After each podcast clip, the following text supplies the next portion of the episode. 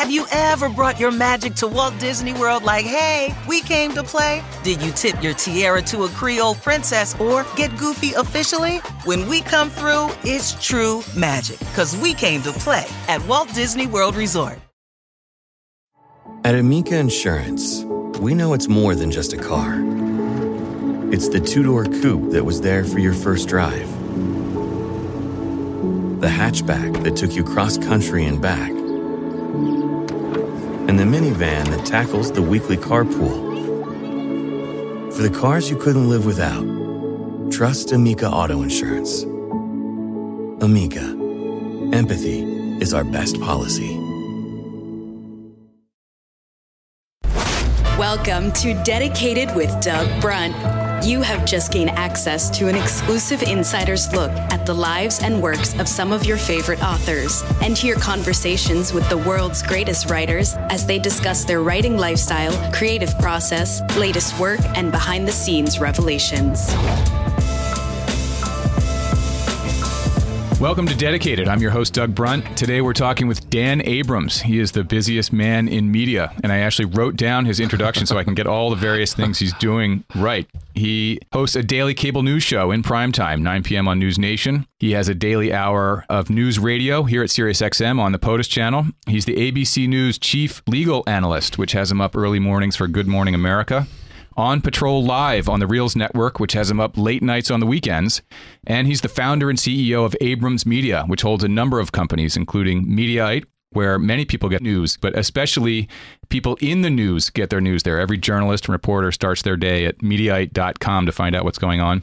And the Law and Crime Network, which is like a newer, better court TV. But the main reason he's here with us today is he's also written a series of best selling books that shed new light on historical legal cases.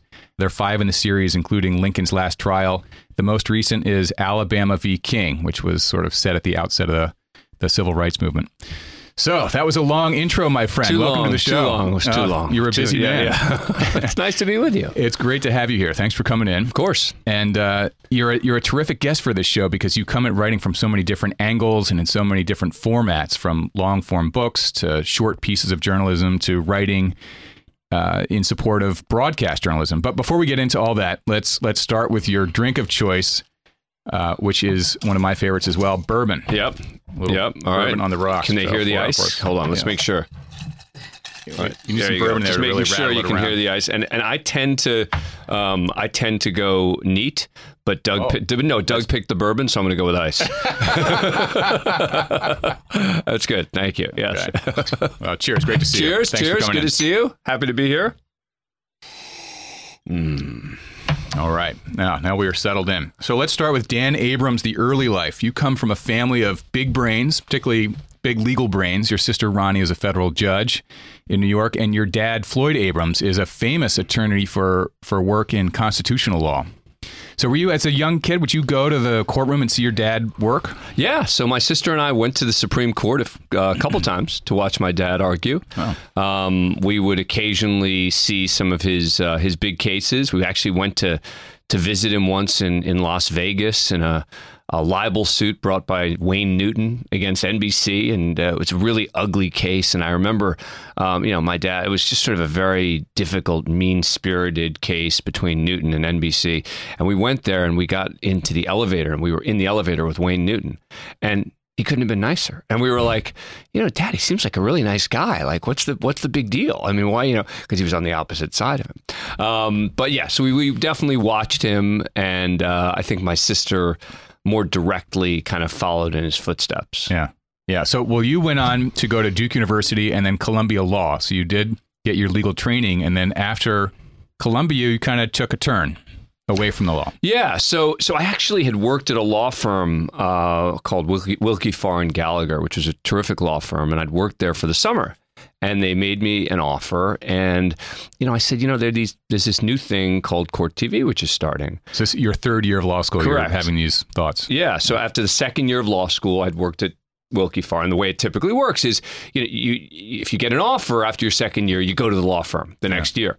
And I said to them, um, "Would you give me a year to decide uh, whether I want to come back to practice law?" Because I was really interested in this court TV thing. And so instead of making good money as a lawyer, I made really crappy money as a, a production assistant at Yeah. Court TV. And Uh, Willkie had given me a year, and they said, just as long as you don't apply to any other law firms, we'll keep the offer open. Yeah. And at the end of the year, I just decided to stay in the in the business. And that that wasn't totally out of the blue for you because I know your time as an undergrad at Duke. There was this thing called Cable 13, and that was was that TV and radio or just radio? It was just it was TV. So it was a TV, okay. station, and you know, I, I- I'll make it sound much bigger than it is. First, I was the anchor of the Cable 13 news program. which is like the student run student run, channel. but it's but it was like sort of you get together kind of whenever everyone can all be there at once. Mm-hmm. I'm sure now it's like like a professionally run operation, but but back then it was just a kind of a question of, you know, can everyone end up showing up at the same time to actually try to do a newscast? Yeah. Um, so we did a few, and I remember Reagan came to campus and we did a big one around that, which was pretty cool.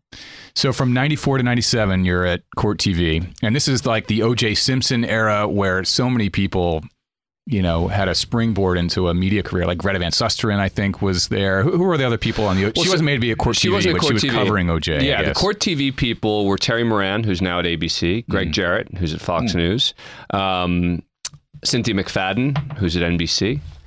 Um, uh, I mean, as a news story, can you imagine that today? I mean, even prior to the advent of cable news, the entire country was dialed into that 24 7. Totally. these I mean- days, it would be insane. Yeah, I mean, and and you know, but these days it would be in different venues, right? Then it was like CNN and Court TV were the only two places to watch the trial. Hmm.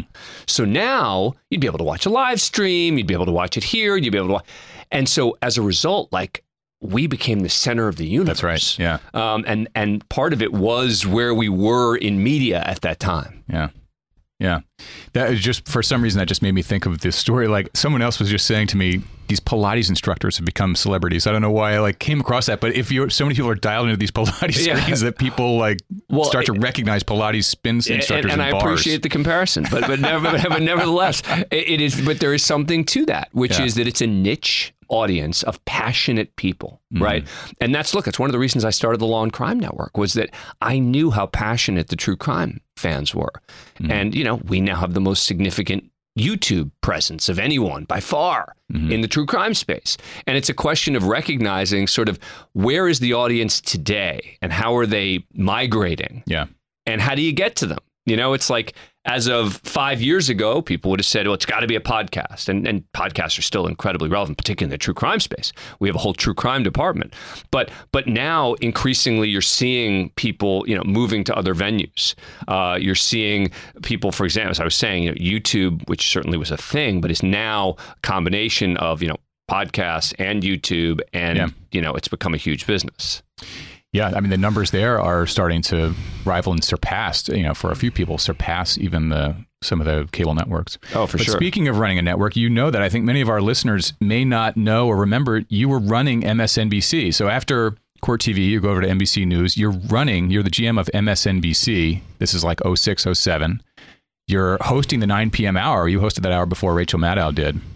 And uh, was, was Olbermann there when you were running it? Yeah.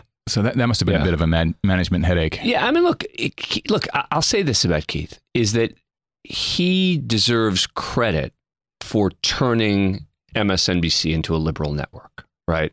I mean, the problem for me in terms of my on-air persona is that, and and my reality in life is that that's not who I am, right? I am more of a political moderate. I'm a centrist on, you know, some issues more right leaning, some issues more left leaning. Uh, that's kind of what the theme was of the goal was of MSNBC in the early days. Remember, Tucker had a show, Laura Ingraham had a show. Um, you know, it was Laura Ingraham, was she at MS at that time? yeah, Wow, I she- not that. well, not not not when I was there, but I'm saying that prior to my arrival.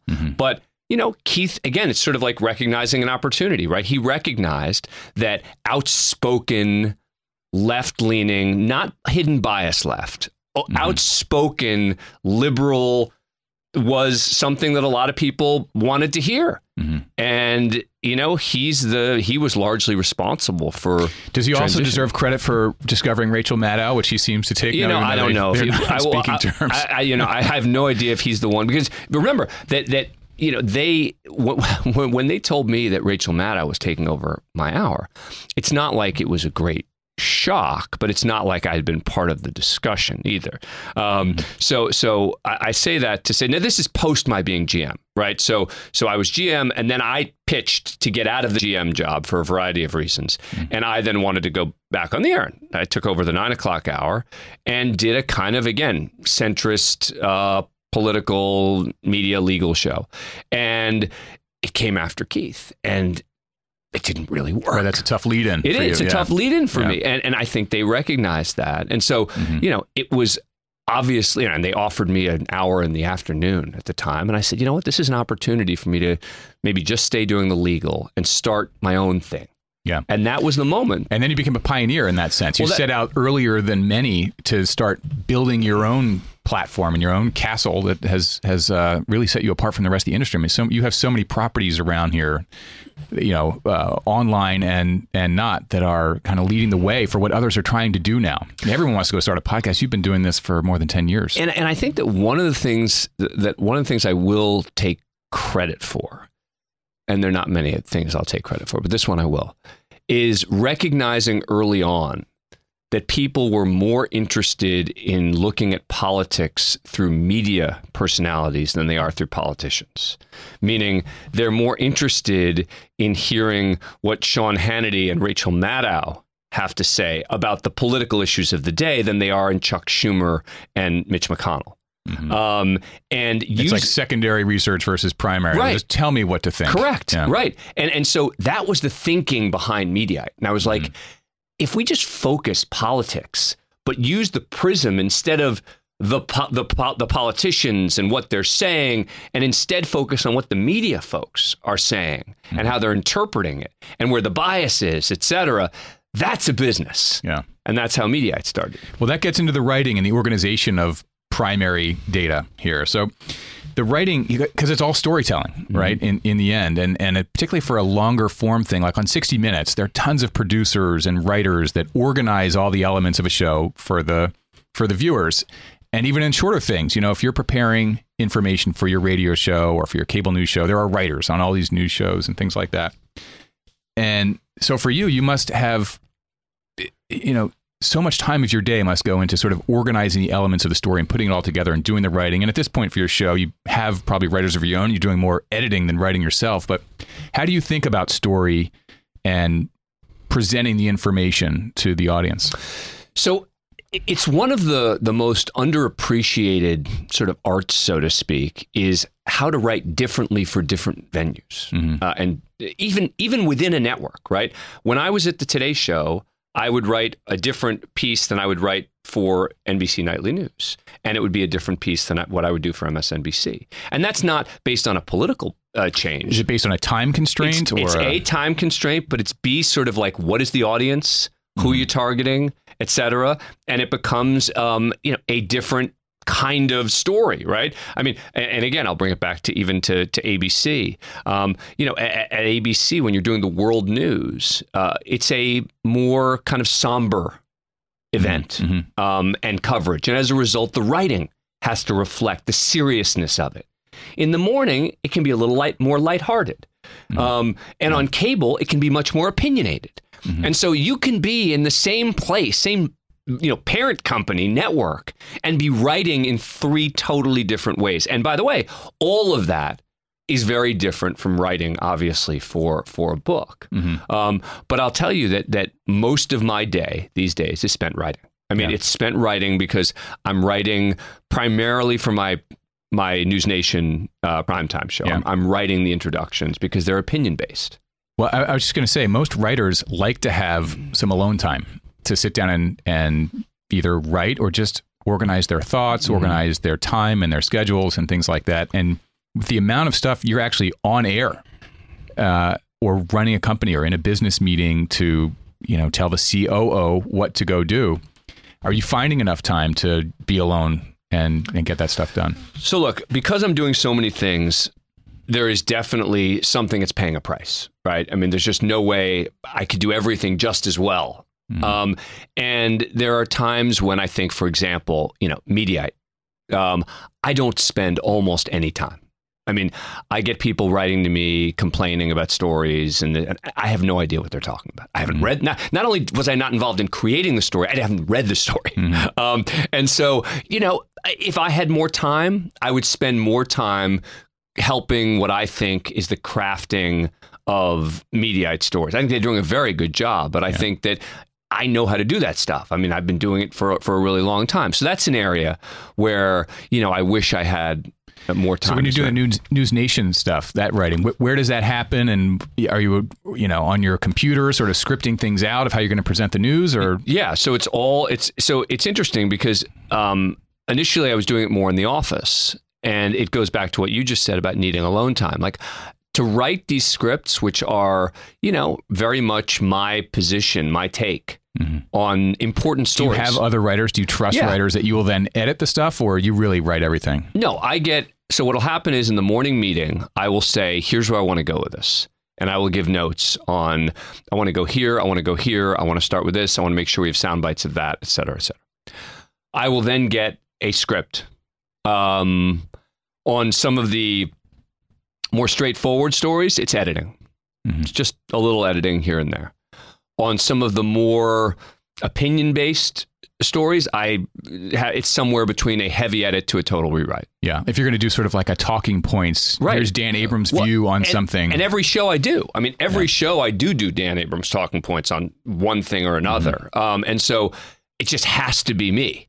Um, and so for those, if they didn't get the note, and you know, some people are better at getting my notes than others. And and by the way, this doesn't make them less good at their jobs. The fact that I'm asking them to channel me. yeah. Um, but but that's the that's the gig. So when GMA calls you in and says, "Hey, we're going to talk about Roe v. Wade or something like that," are you are you prepping for that, or you just it, you sort of can go in and do a rip and read, or how, do, how no, does it so all? that becomes just making sure I'm researching. So then I have to go research what are the issues in whatever case they're looking me for me to do, and then it's actually helpful because I, I do a pre-interview with GMA the night before, and a lot of people don't like doing pre-interviews because it feels like it's you know a lot of excess time. I actually like doing it for GMA because it helps me gather my thoughts and helps me figure out exactly where I'm going to want to. Because a lot of these stories are stories I haven't even been following that closely, and they'll say, "Hey, we're going to cover the Danny Masterson trial tomorrow," um, and I'll be like, "Okay, I you know I've really been following that case that closely. Let me let me go dig in." And so I'll go research it, and then I'll as I'm talking to the producer. I'll think, okay, you know, so, you know, as he's asking me questions or she's asking me questions, it hits me, okay, this is what'll be interesting to the GMA audience. Yeah. So you know, you do a daily radio, daily cable news, and maybe there's some overlap there in stories and content, but you must be consuming volumes of information on a on a daily basis. Where do you get your news? You know, for the for the daily, I just need to be up on general events. How are you consuming your news, and from where? I mean, look, a lot of it comes from Twitter. A lot of it is based on where, which um, properties I follow on Twitter, and I follow, you know, a thousand or something, you know, media entities or people on Twitter that helps me gather uh, what's going on. Obviously, I do start at Mediaite um, to see sort of what the controversy is of the day. Um, and then I'll end up hopping around uh, based on. So I don't have a sort of you know if my Bible you know I start with Mediaite um, and Law and Crime. So a lot of it's online and Twitter. Do you have sort of CNN and Fox and MSNBC on TV? Oh, You know, sure. with the sound down in the office. Sure, yeah, but but and. uh, you know, uh, I, I think a lot of the time they go to Mediaite too to, Right, right. to find their stories. Uh, so, so yeah, of course, because I got to know sort of what's breaking. Um, but so when I'm working from my office, I have you know because I have my my corporate office where the business is run out of, and there I have you know uh, five TV screens, and in the office at News Nation I've got four. Um, and so it's a question of just making sure that, and it's not just seeing what's happening. It's also, fo- it's it really is instructive to me to see what is MSNBC focusing on versus what is Fox focusing Well, that's the key, right? It- Yeah. it's not always in the. It's in the story selection as Yes, much as anything else, where any bias would show up. Totally. Yeah. Yeah. So, so your series of legal history books, I think they're five now, right? Yep. And in your writing of those, you have a, a co-writer, a co-author, David Fisher. Yep. Can how does the process work? Of you're the first guest we've had, I think, who has sort of a co-author setup. How does the process work of you guys working together on these books, which So- are New York Times best-selling, awesome, awesome books? So, so every single one of our books, we have a theme, and that is there's a transcript of a trial that's largely been forgotten to history. Some amazing former president, I mean, you know, everything from the Jack Ruby trial, King, John Adams, Teddy Roosevelt, Lincoln. Mm. And there's these transcripts out there of the case. And we both start with the transcript. And we will both read through the transcript and highlight the transcript and then talk about where we want to go with the story. Mm-hmm. Um, I will then send David um, quite extensive notes um, based on the transcript, based on the story, and he will have done a lot of the research already. So he will send me newspaper clippings, for example, um, most often because these are old, um, you know, Xerox, uh, you know, old, old clips mm-hmm. uh, of newspaper clippings. And I will have read through the newspaper clippings to see sort of what the coverage was like, uh, because part of it is telling the story around the trial. Yeah. And that's what a lot of that we get from this primary source material being a lot of the papers at the time who were covering uh, these events.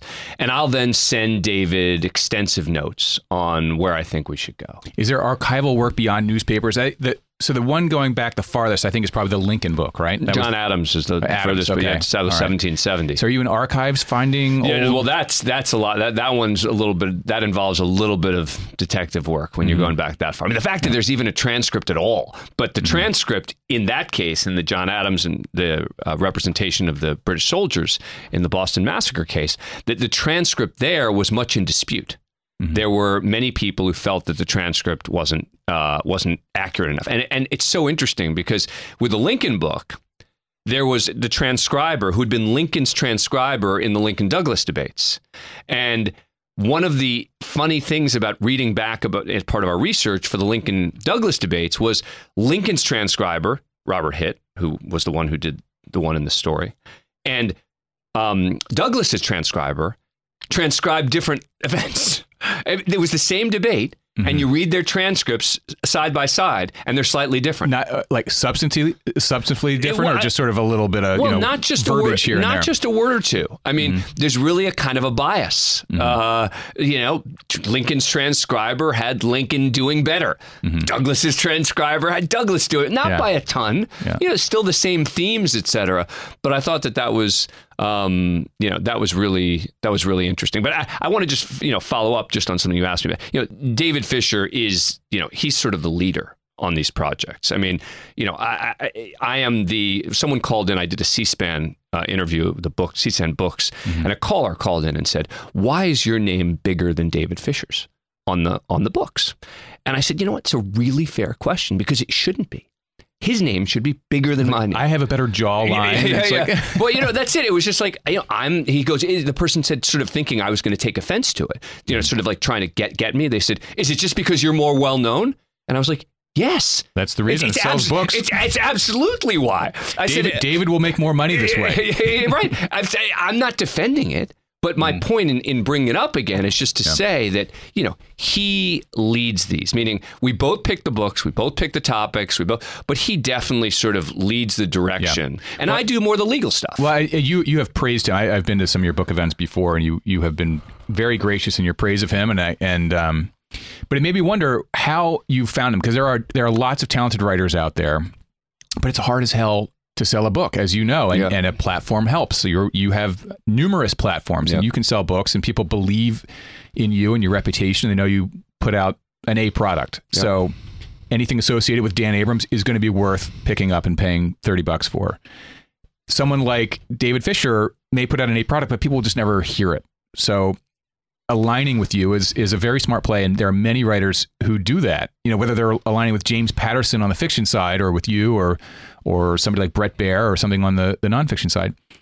How did you find David Fisher? Yeah. David Fisher found me. Um, and I'll say David has 30, I think, best selling books because uh, he has partnered with a whole bunch of different people on mm. books. A lot of them are are biography. Milton Berle, William Shatner, Bill O'Reilly. I mean, mm. he's done sort of like books with a lot of people, but he's never. I think he would say this that he's never had a the kind of partnership that we have um, on the books. Um, the other books have been more, you know, him kind of writing the book uh, with the other person helping to some degree. I think. Um, I, I don't know if that was the case with O'Reilly, for example. Maybe he was more involved, but but um, uh, but generally. Um, th- that's what he's done. Um, he came to me through a mutual friend and said, "There is a transcript out there uh, from a the only trial that Abraham Lincoln ever argued as a lawyer that was transcribed, and it's from nine months before the Republican nomination, and it's a fantastic murder trial, and it was only discovered in 1989." And I said, "Come on." There's no way that there's this transcript Yeah, from some 1980. treasure out yeah, there. Yeah, Yeah. Just discovered in 1989, and no one's talking about this Lincoln transcript. I didn't believe it. Mhm. He's like, he sends me the New York Times article from 1989 of the box being discovered in the garage of the great grandson of the defendant with a yellow bow around it. And I then went looked it up, and there was one American Bar Association article about it. And apart from that, it had been largely ignored. And I'm like, oh my God. I said, this is an amazing story. When you read, it's a fantastic murder trial, too, with, with Lincoln as the defense lawyer from nine months before the Republican nomination.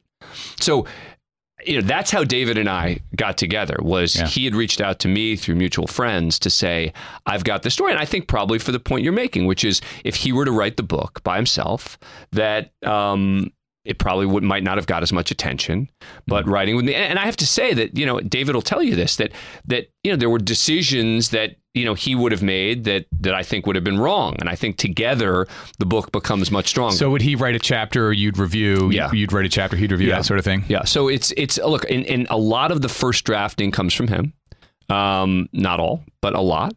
And um, and then you know, I mean, for example, in our latest book, um, you know, the first chapter of the book. Is know, this is this King or, the is this King one book, coming sorry? Alabama Yeah. v. King. Yeah. Um, you know, the whole first three pages uh, I wrote, um, and then the next ten pages he wrote. Um, and so, but but I think that you know we we do try and keep it so the um, you know the the sensibility. Is he a lawyer? No, but boy, he he loves the law. I think more than I do. I was to say, like going back to your days with your dad, Floyd Abrams. I mean, going to see him make arguments and the prep that goes into that. It must be such a good example of clear thinking, clear writing, and your own legal training as well must show up in your own writing. Yeah, I mean, I, I think it does. Um, I hope it does. But I, I, David is also he he thinks like a lawyer um, as well, and he he loves the law. Um, has a real affection for it. Um, so I think that certainly helps. But yeah, look. I, I became a better writer over time. And it's funny, I see myself. I went back and looked at my college essay, right, that I wrote to get into college. And I remember thinking, yeah, that's not a kid who's going to be able to be a great writer. Um, and it just evolved with getting the right kind of people making corrections, including my dad, and edits Mhm. um, that you can get a lot better. Did you ever keep a diary or anything like that? Not really. No, But I wish write, I you must. I mean, these days you write every day for things. You Correct. probably have been doing that since high school. Yeah, I mean, I've been writing a, a lot, and, but as you as you pointed out, you know, writing for TV is different Mhm. than you know writing for a book or even writing for print or for online media or whatever the case may be. So it is it is a different type of writing in each in each venue, and and that's the key. Is you know even even things that I would put into a piece I was writing if I was writing an op-ed sometimes don't belong in the opinion pieces for News Nation because it's not conversational. And for TV, it has to be conversational. It can't sound like it's didactic and it can't sound like, you know, it's a word salad, which you can do in writing and emerge out of it with some clever end to the sentence. Uh, i- for, for TV, you lose the audience. And so you have to be clearer and more conversational than I think y- you, you would be. Yeah, I, I know. Particularly, I'm sure for sort of network mornings in particular. I I think uh, it, it's like you can almost. I, I think most of that is fairly scripted stuff, for from questions to Yes. discussion and things like that. It's almost like you can tell who the, who's got the good writers behind them. Yeah, I think for I think for a lot of the morning shows, I think that's uh, that's true.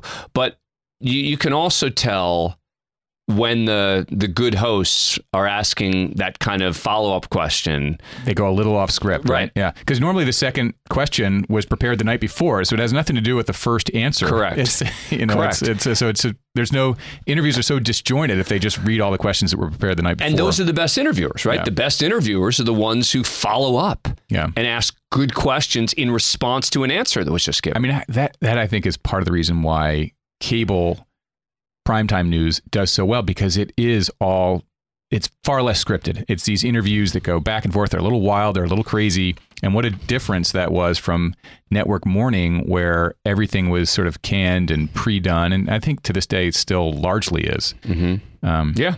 it's just less uh, sort of candid. Um, so when you're looking at a, at a new book opportunity, are there certain characteristics you're looking for in a historical legal trial to say, like, you know, this this has the elements we're looking for? I, of course, the transcript is is Yeah. nice to have, but are there certain certain twists in it that you're looking for? So so so far, the standard has been: is there a transcript? Has it been largely forgotten to history? And is it about someone well known enough that people will immediately care? Now, the, the you know the next level would be fantastic, amazing trial and story, maybe not about household involving household name Mhm. right? We haven't gone there yet. And and truthfully, right now, I, I don't have time to write another book. So I'm currently not working on one because, you know, in the introduction, you get like, I, I just don't have any Yeah. available time. But, but, before some of these new things started, you know, I had an, a lot more time to go through this. Um, so, but that that would be, and David and I are still talking about the possibility of another book down the road, but it's not going to be in the next few months. Um, but it would be one with a transcript because I, I think that it really does. There's something to us that's been really exciting about being able to see that that actual description of what was said in court in the form of a transcript.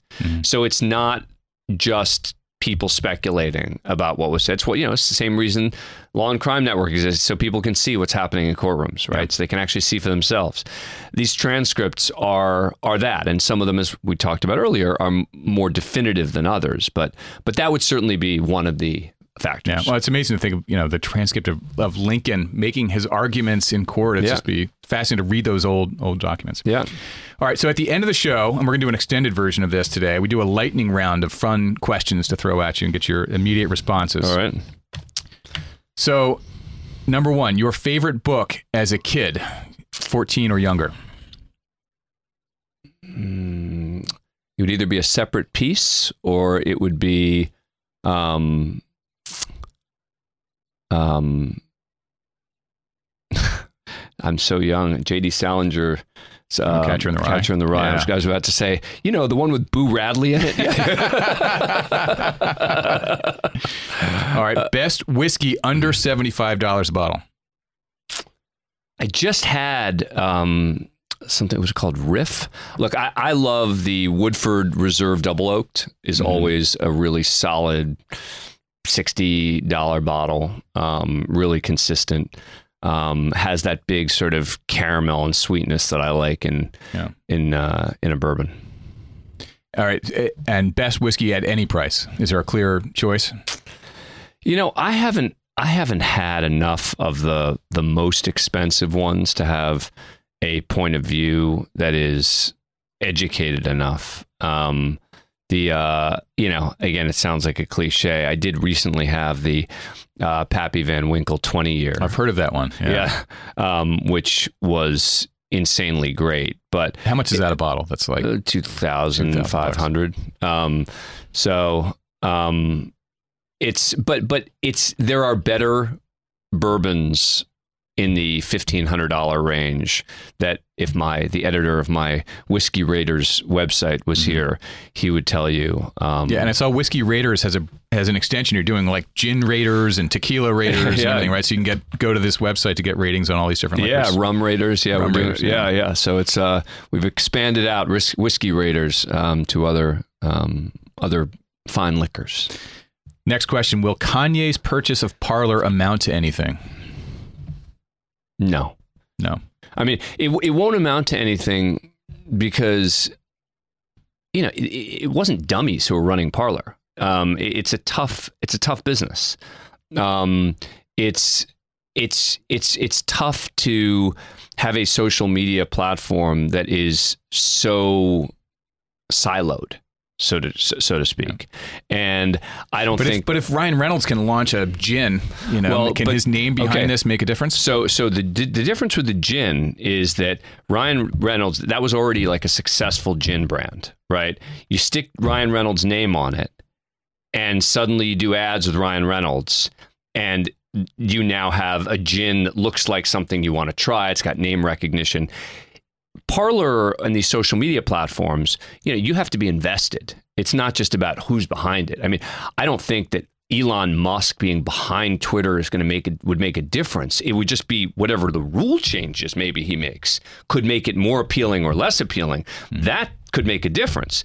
But I don't think the name Elon Musk would lead people, and I don't think the name Kanye is going to lead people to suddenly start using Parler. If you want to talk to me about you know, selling clothes. I also think that Kanye is has just been destroying the value of his of his name um, in a sort of a, a self inflicted immolation that just seemed Yeah, a few few unforced errors there.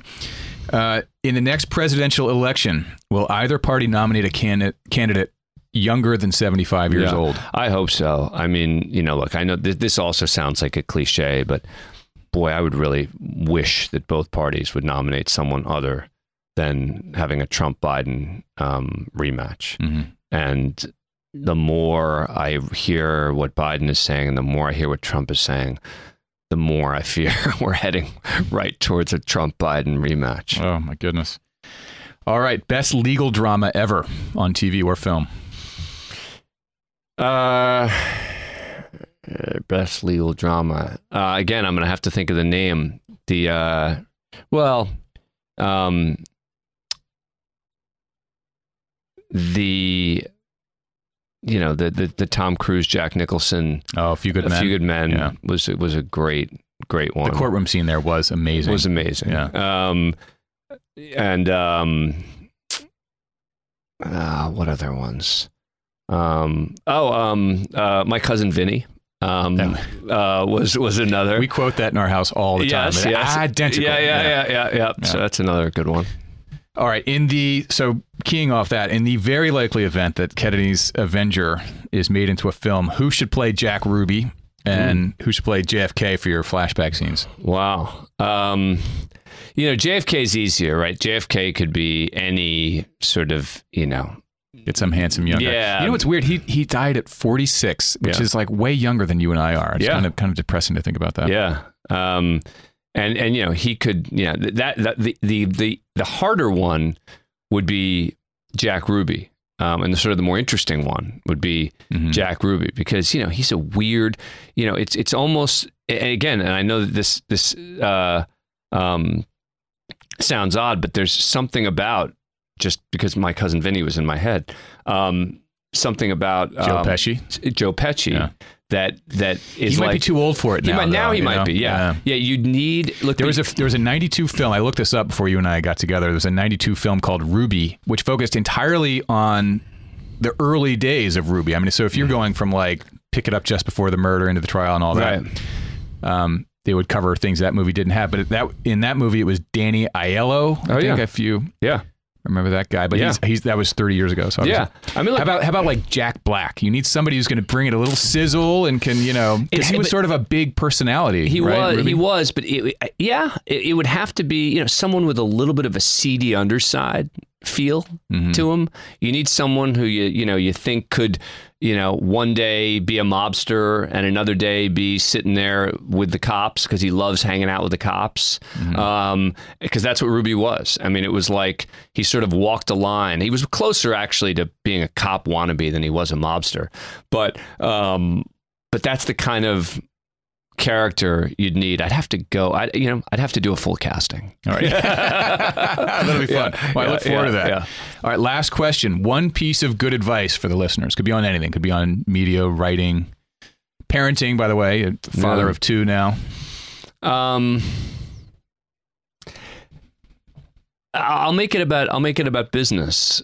Um, the the things that I have found I have been most successful at are things I cared about. Um, and what I mean by that is that try hard. If people ask me sort of for professional advice, I always say try hard to do something related to something you love. If you love sports, try and get a job that in, in some way touches uh, the sports world. If you, you know, if you love, uh, it's it's easier if you were to say, oh, you know, I was a math major. Okay, I'm going to become an accountant. Um, but I'm talking about, you know, when you have the opportunity, because I have failed at a number of web properties that I've started. And the ones that have failed have tended to be the ones where, on a personal level, I thought it was an amazing idea, but I had no connection to it personally. Mm-hmm. And unless you hire the exact right person who has that super commitment, it's not going to work.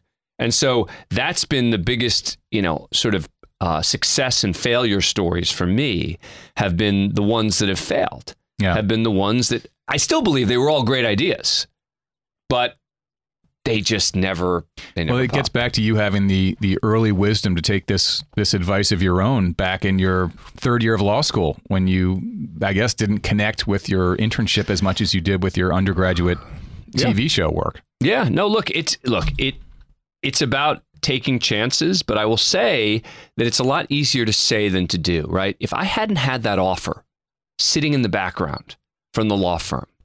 If they hadn't give if, if they didn't give you the year extension, correct. if they called your bluff, do you correct. think you'd have? That's you know, it's cl- it's close. Yeah.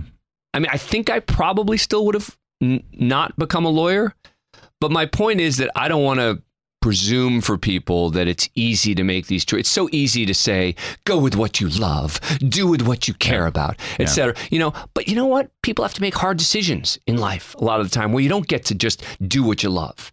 And so, you know, it's I've been fortunate in that way that that a few things went the right way for me in in in in cases where it could have gone in a lot of different directions. And I think if I was an attorney today, I think I'd be miserable. Yeah, well, there are tons of miserable attorneys. That yeah, is for sure. Because I'd be working at yeah. a big law firm. I mean, I, I, I mean, I, I, think I prob. You know what? That's not true. Knowing myself, I would have left and gone and done something else. Yeah. But for a while, I would have been miserable. Yeah, maybe it was inevitable. you know, maybe it wasn't just like a sliding door in some other world. It was just a matter of time before you. Yeah, uh, yeah. I don't know. So.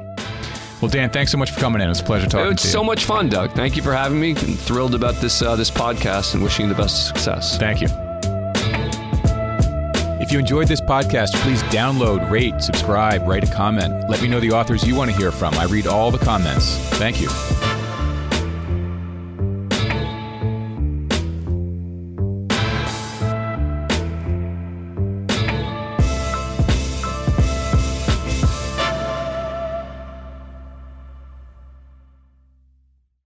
Bring spring color inside this season with Behr Premium Plus paint starting at $28.98 a gallon at the Home Depot. Add a pop of blue to your kitchen with the Behr exclusive color Arrowhead Lake. Or a splash of Amazon Jungle to your living room. Bring a cool breeze to your bathroom with Sea Glass. Whatever your inspiration, start your spring with durable colors that last all season with Behr Premium Plus paint starting at $28.98 a gallon at the Home Depot. How doers get more done. At Amica Insurance, we know it's more than just a house. It's your home, the place that's filled with memories. The early days of figuring it out to the later years of still figuring it out.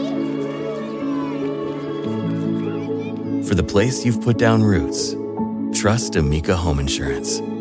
Amica, empathy is our best policy.